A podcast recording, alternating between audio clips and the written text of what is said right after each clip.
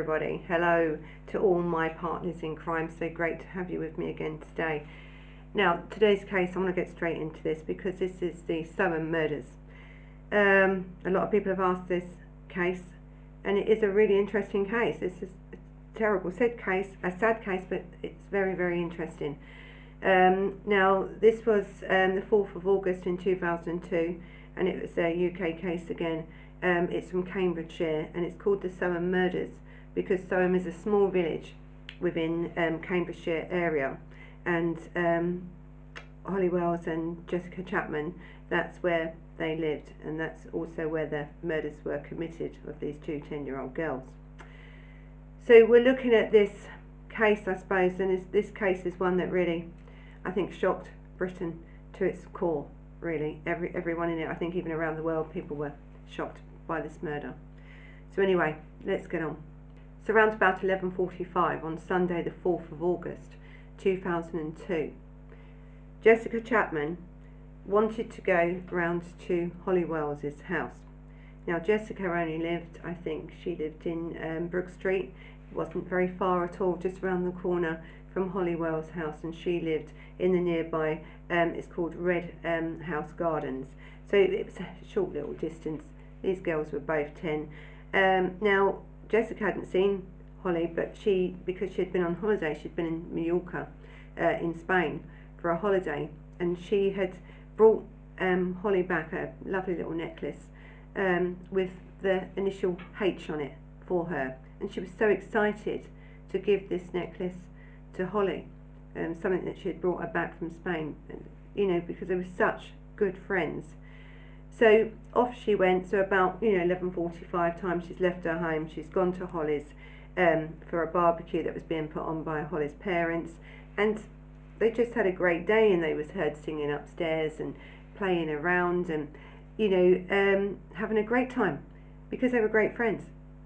Now also present at this time was another young girl, and her name was um, Nicola, no Natalie, sorry, Pryor uh, and they played computer games. They was just singing along in the bedrooms. You know, you could hear the laughter coming out of these kids' rooms, and um, they were up there for about an hour and a half.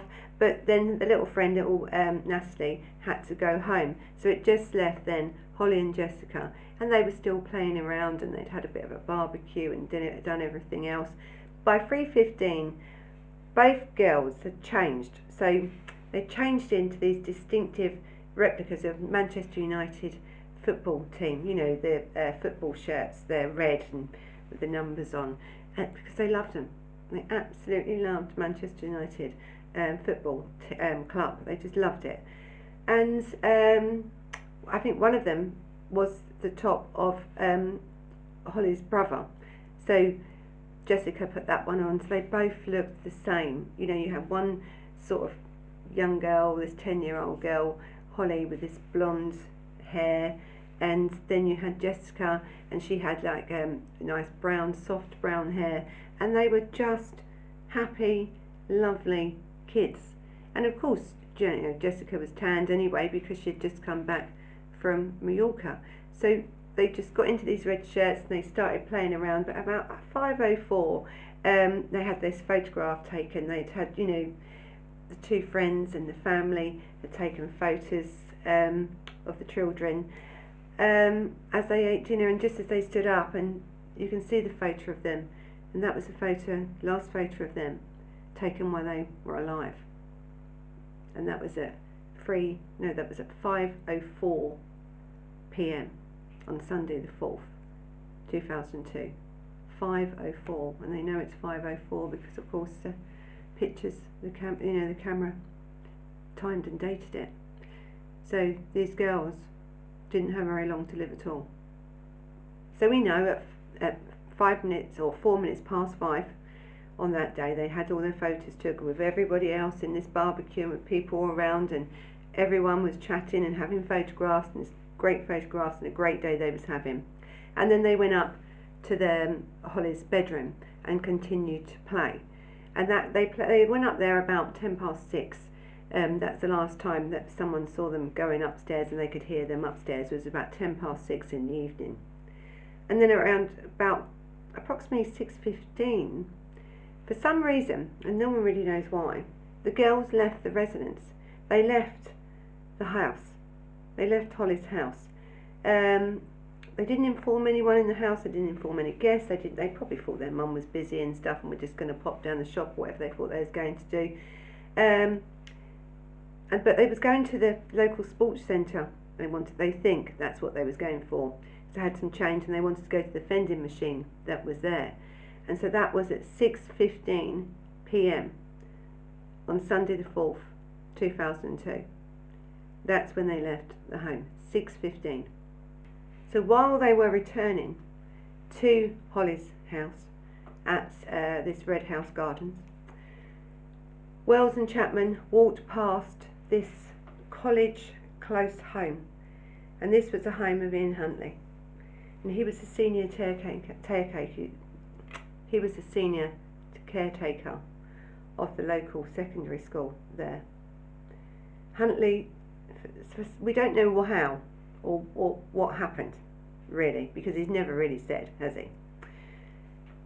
But Huntley really eventually lured these children, these girls, into this house um, stating that Maxine, his girlfriend, Maxine Carr, the girl's teaching assistant at this St Andrew's Primary School, was also present in the house. This is what he's saying because we don't actually know. This is he and Ian Huntley telling you this. I wouldn't believe a word that Ian Huntley says, but this is what he says happened and how he got these girls into this house by saying that their teacher or their teaching assistant was in the house. Um, but Carr actually wasn't. She wasn't there. Maxine Carr wasn't there. She, I think she was in Grimsby, in Lincolnshire, um, on that date, and she was visiting her mother there. So for some reason, we don't know how he got them in the home, but they went in. So as I say, no one knows. Huntley could come up with many different versions, but his his thing was um, he was washing his dog outside and he saw two girls passing by, and he says that one of the girls, and this was at 6:30 p.m. Don't forget they hadn't left their house until 6:15 p.m. So we're talking about 15 minutes now. That he has seen them, and he says that one of them, I think it was Jessica, had had a nosebleed. And he had also told them that the girls, you know, Maxine Carr was in the house, and the girls, you know, thought I suppose it was okay to go in.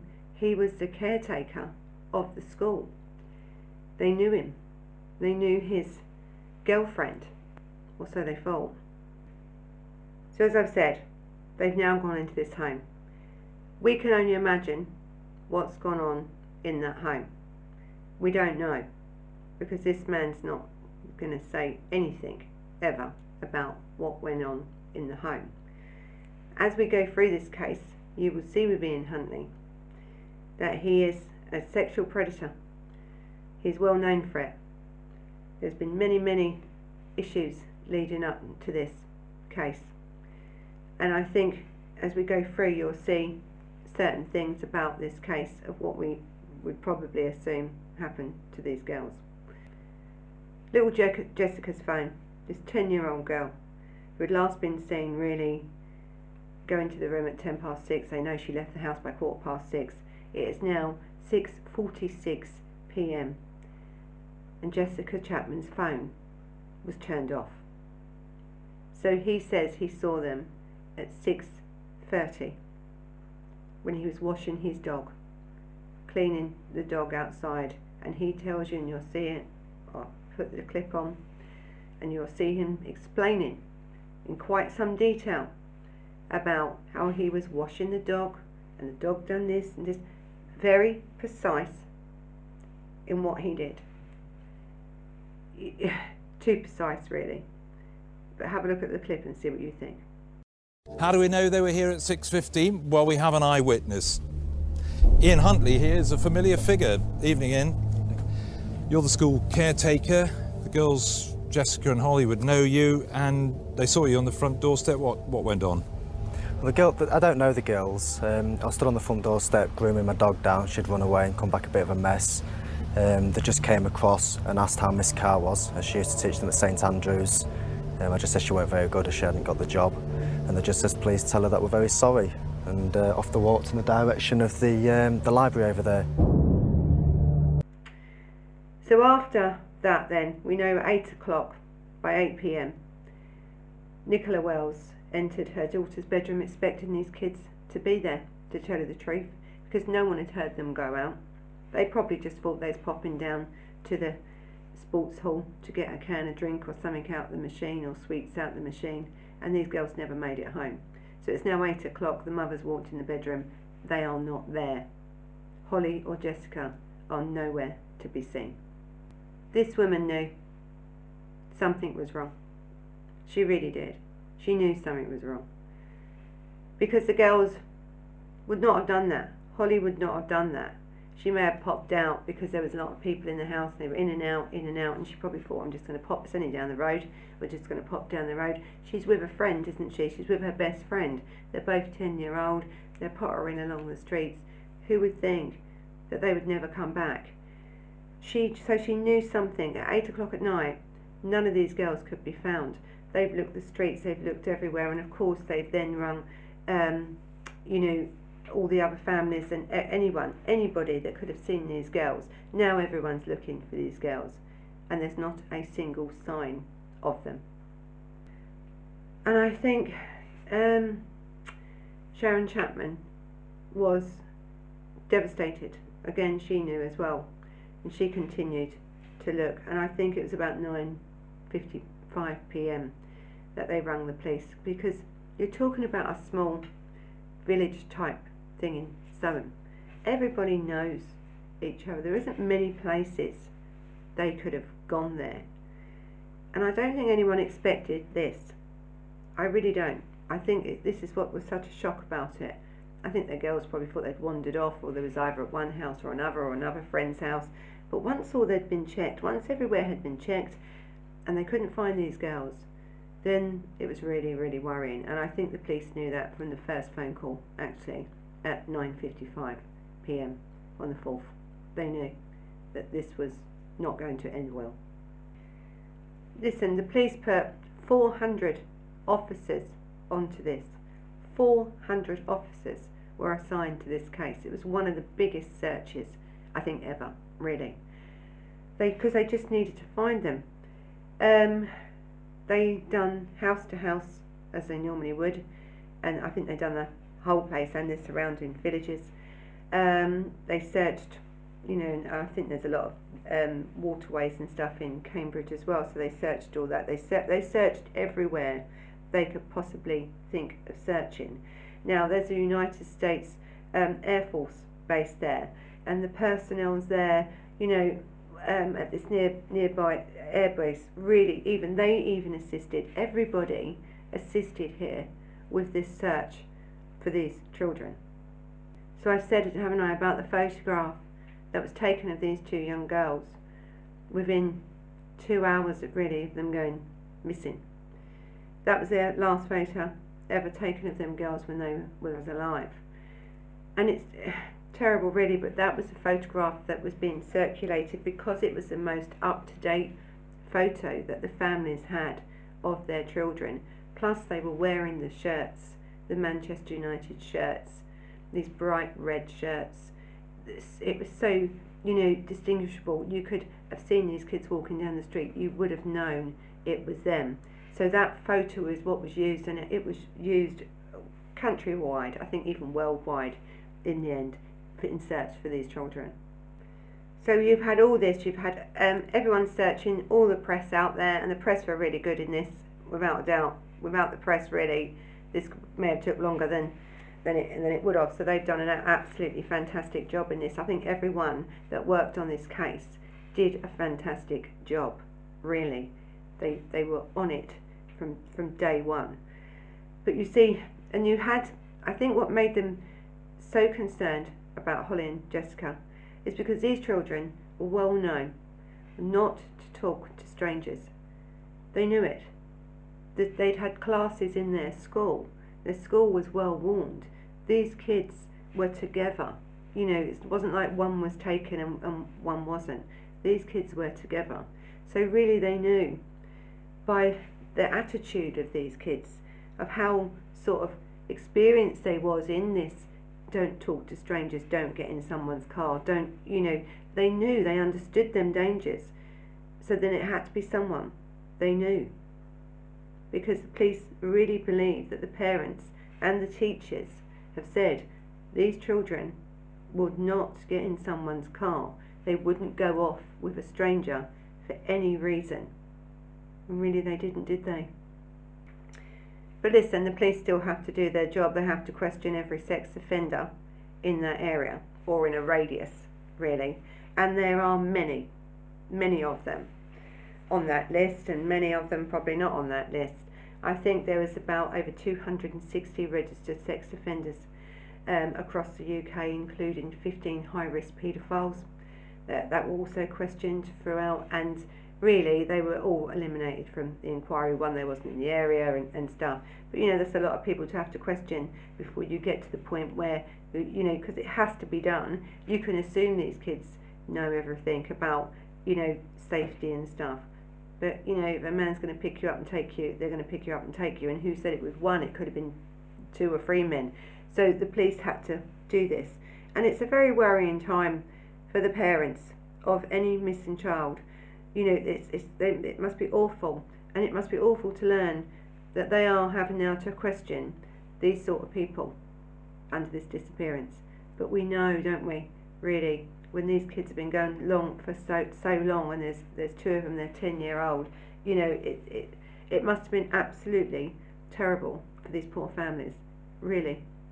So as in every thing from 2000 onwards or 2002 2005 uh, CCTV was really coming into play in the UK. I mean, it's everywhere now.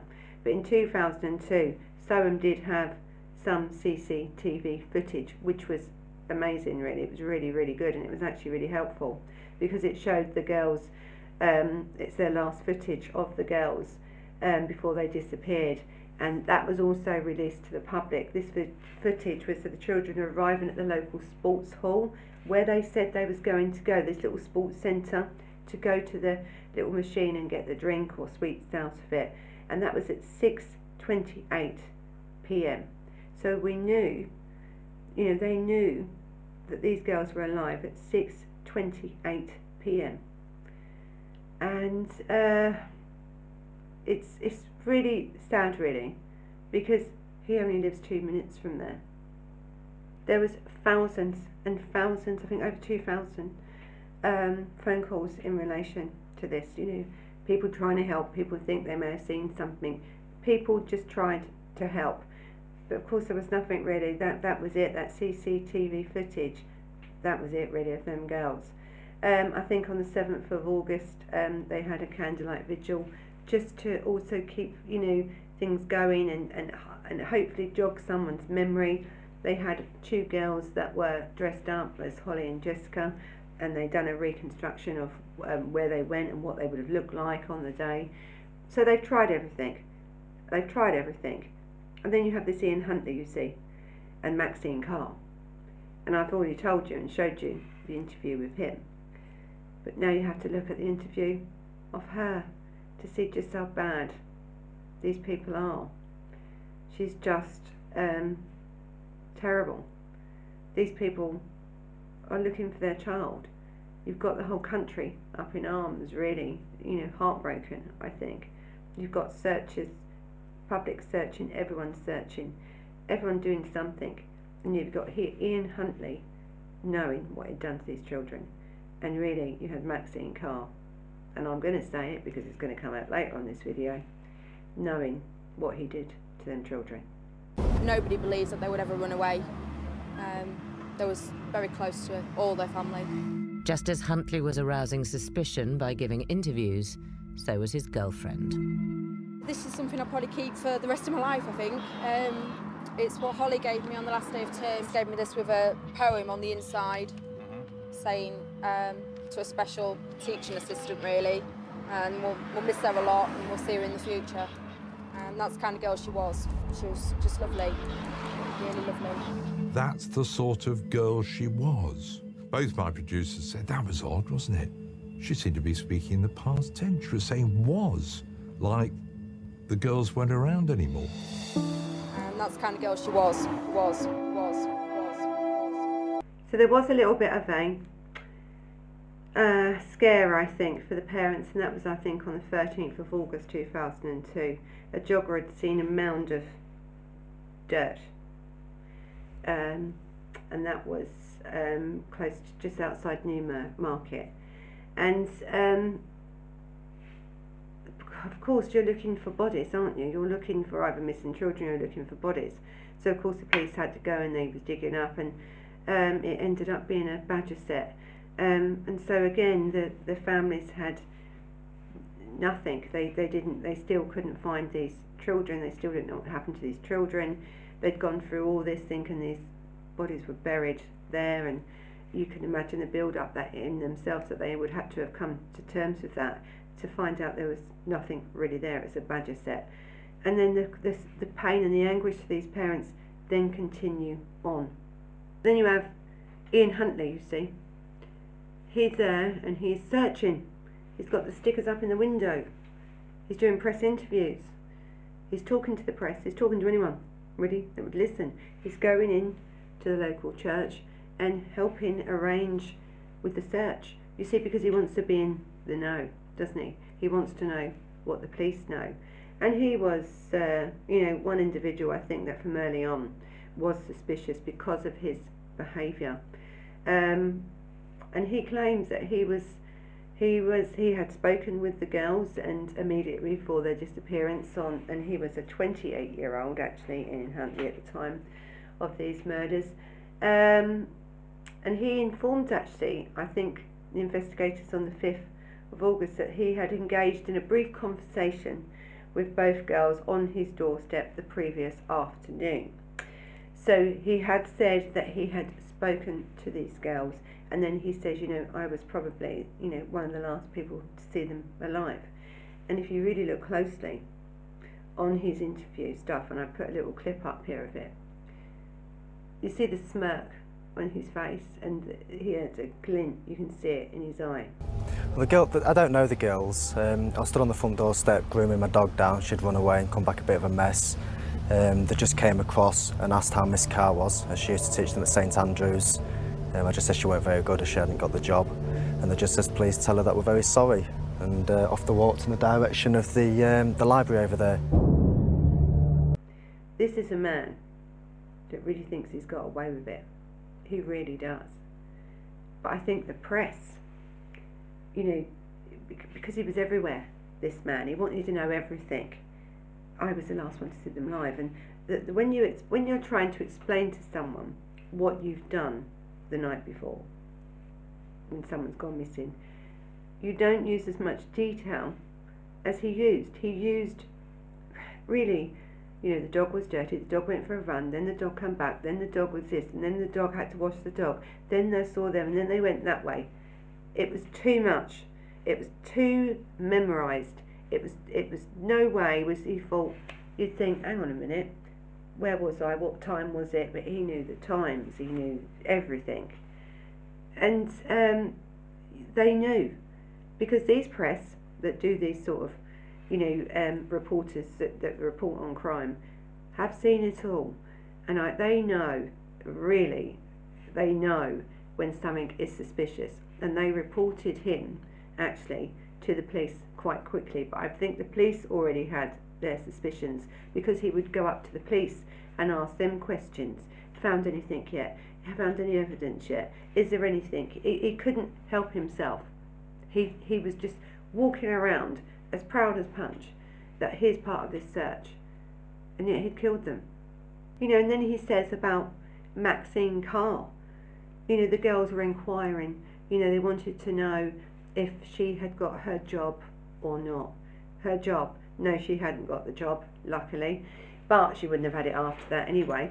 But um, she had, um, I think she was working to training to be a teaching assistant.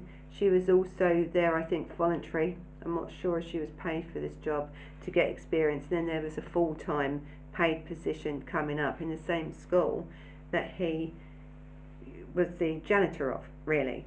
Um, and no, she didn't get that um, job. And then he says uh, he had um, he had to say no, she was unsuccess, unsuccessful. And one of the girls said, uh, "Tell her we're so sorry." This is what he's saying to them. Tell them we're so sorry. You know, before both the children walked up off up College Street in the direction of the bridge leading to um, towards Clay Street, which is sort of up near Morley Village. I mean, it was so descriptive, this man, but he gets the, the bits in. Oh, they were so, you know, tell her we're sorry, you know, that she didn't get the job. I mean, you're talking about two 10 year old kids, really. This was all made up in this man's mind of this conversation he had had. He probably had had that conversation. That's probably how he got them into that house. Something in there was the truth, but with Ian Huntley, you just would never know what was the truth or not, really. And actually, the same with Maxine Carr. So listen, everyone was suspicious of Ian Huntley right from the beginning, but there's a difference between being suspicious and having proof of that he's done something. So I think on the 5th, after he spoke to them, stating that, you know, he was probably one of the last to see them alive, you know, is he like, I was probably one of the last to see them alive oh my god, this man, they searched his house, they couldn't find any evidence in, in the house at all. Um, I think it was just a quick search. Um, but then we find out that what he's done is he has washed all the sheets. He's washed everything. Even though this man never does a bit of housework in his life, she has to do it all, and Maxine Card have had to have done it all. When she was away, when she got back, all the sheets were washed. This is what she's saying. He'd washed all the sheets, he'd washed everything, bathroom cleaned, everything cleaned, everything. And, you know, well, he never usually does it, but I just thought he had another woman in, because that's what he does. That's what she said. So also, because it was, I mean, it was raining out, I mean, in England, most of the time, even in August, it rains. But he had a lot of washing out on the line, Huntley. You know, this washing he'd done, uh, lots of it. You know, the sheets, this, that, and the other, out on the washing line even though it had been raining for a couple of days. So they knew something was suspicious there. One, because of all this washing. Usually, if it rains in England, we bring it in, chuck it in the tumble dryer. You wouldn't leave it out for days. He had left, he'd done this washing. It was raining when he would have put that washing out because they asked him what day, you know, when did you do? Well, I've done it. Just hung it out. Why would you hang it out in the rain? It, it, it nothing what this man said added up at all. And um, so, as I say, we don't know what happened to these children. We just, we really don't. But we know something happened to them in the bathroom and in the bedroom. And then in the dining room, I think when the police officers asked him, you know, what's happened in the dining room, it was so wet and he said, oh, excuse the mess, we've had a flood. He literally flooded his house, the downstairs, of his house. It was that wet with water, he said he'd had a flood. Trying to get rid, I think, of incriminating evidence. But it made him look more suspicious, really. That's really all it did, was make him look very, very suspicious. So on the 6th of August, Huntley drives from Soham to Grimsby to pick up Maxine Carr from her mother's. Because remember, she wasn't there, was she? that night, that day, she was at the mother's. So this is now the 6th of um, August. He goes and picks her up from there. Shortly before he got to the end of this lane, he, he they pulled up, and it was one of um, Maxine Carr's mother's friends that seen it, and they'd opened the boot, and the two of them were talking over this car boot being open. They were looking inside and talking over it. And he looked very, very distressed, actually. Really, he was very pale, this woman says. I think her name was uh, Marion Clift. She states he was very pale, he was uh, shaking. Uh, they just both looked into the boot, and then um, Maxine Carr just stood alongside him. And when they noticed, and it looked like the woman said that she was crying or weeping, but when they noticed this woman looking, they pulled themselves together and slammed the boot, got in the car and drove off. So I think what we've got to think about, because later on in this, Maxine Carr comes into this a little bit later on. I think is at the at that point, I believe that he told Maxine Carr what he had done when they stood and looked in that boot of that car. He had told her what he had done, without a doubt. This was only two days after the murder. Why would she be weeping looking into the car? Why would he be shaking and powering looking into a car? You know, into the boot of this car. I believe Maxine Carr knew then a lot more about this murder than what she ever let on, even when she went to court. And it's when the things after that have come out after court about her that makes her so much more guilty than she ever was, or ever uh, what people actually thought she was. So out all this time, and I think it was um, a Sky correspondent, uh, Jeremy Thompson, that kept interviewing lots and lots of people around that time, and he's the one actually uh, you've seen him in a clip or both clips where he was um, talking to Maxine Carr and also to Ian Huntley at that point. Now Ian Huntley kept saying, "Oh, you know they're gonna, you know they're going to be found. I'm sure you know it'd be a couple of weeks and they'll be coming home and and stuff." This the man was absolutely mad. And then you had Maxine Carr sort of saying, and you'll see her clip in a minute about, you know, holding the card up about what they wrote her. But it's what she says in that interview, and that people really sparks their interest. So now we've only got one suspect, we've now got two. Because once she continues, you know, you had enough with him doing interviews, and it was everywhere. Now she started. And I think he felt more positive about not getting caught because of course he had his woman backing him, didn't he? He had Maxine Carr backing him all the way. She's now doing interviews. Oh, you know, these children, they loved me. You know, they was upset because I was leaving. They've wrote me a beautiful card. You know, you know. Saying um, to a special teaching assistant, really, and we'll, we'll miss her a lot, and we'll see her in the future. And that's the kind of girl she was. She was just lovely. Now, the thing is with Ian Huntley, He's probably not as intelligent as he likes to think he is, because he continued to ask the police about DNA. Not go and look it up, like most people would. He wanted to know, how's the investigation going? How long does DNA last? How long can it last outside? How, you know, all these sorts of things. How's it work? You know, you've got two young girls missing, two 10 year old girls missing. You're the caretaker of a school your girlfriend was the, well, she wasn't a teacher, she was a teaching assistant in this school who knew these children really well. But all you're worried about is DNA. That was all they was worried about. How does this DNA work? How long does it last? How do you get rid of it? It, you know, things like that, really, really strange questions. And by this stage, the police just needed some form of evidence, probably the bodies at some point to arrest these people because they actually knew, but I think it just took them a while to, to you can't just arrest someone because you suspect because they're stupid like this or they're asking stupid questions and you know um, acting strangely. You have to have evidence. So they were really searching now and had been probably from about the 5th of August actually searching for evidence with Huntley and Maxine Carr. They were they were the two in their mindset.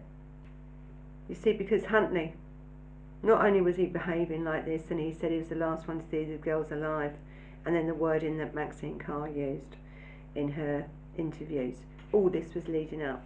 He had three scratches, you see, on his face. I think there's about three centimetres long, these three scratches across his face. And he said the dog did it. So there was a lot of stuff leading up towards Huntley, really. But then you see it all starts to come unwound, doesn't it? because Maxine Carr lied. Ian Huntley lied about a lot of things.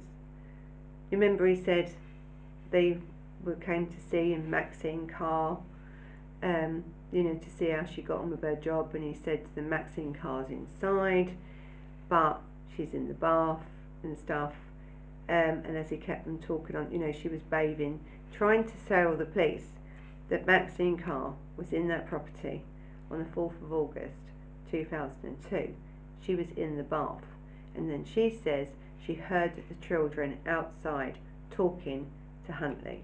So they're trying now to make this alibi together, aren't they? Because they actually believe that they can get away with it, even though she had gone to visit her mother on that weekend. She wasn't there. I don't know why they didn't think the police would check them sort of things, but obviously they didn't think they would. But they did. So then you see, you have now enough now to arrest someone, don't you? When you found out that they are lying, they have no alibi. You've just admitted before you were the last person, or probably the last person to see these children alive, but she was in the bath, wasn't she? Well, she's not in the bath anymore. Now we know she wasn't there. So why would you lie? And why would she? And that's when they were arrested. So this questioning lasted about seven hours, this first questioning. Um, and then each of them had to provide in writing, you see, formal statements, witness statements, didn't they? Because now the police want it in writing, because if you're going to lie, you're going to have to put it in writing. Once you put it in writing, you can't say you didn't say it. So they wanted wanted this. Um, and then they had to place them, you see, in a safe house, because now the word's gone out, hasn't it? The word's gone out that two people are being questioned in relation to the murders of two young girls, two 10 year old girls. And so, um, I think it was in Histon, they um, placed him in protective custody there in a safe house there to stop any public getting hold of them. So, really, Huntley's life and her life was just about to change.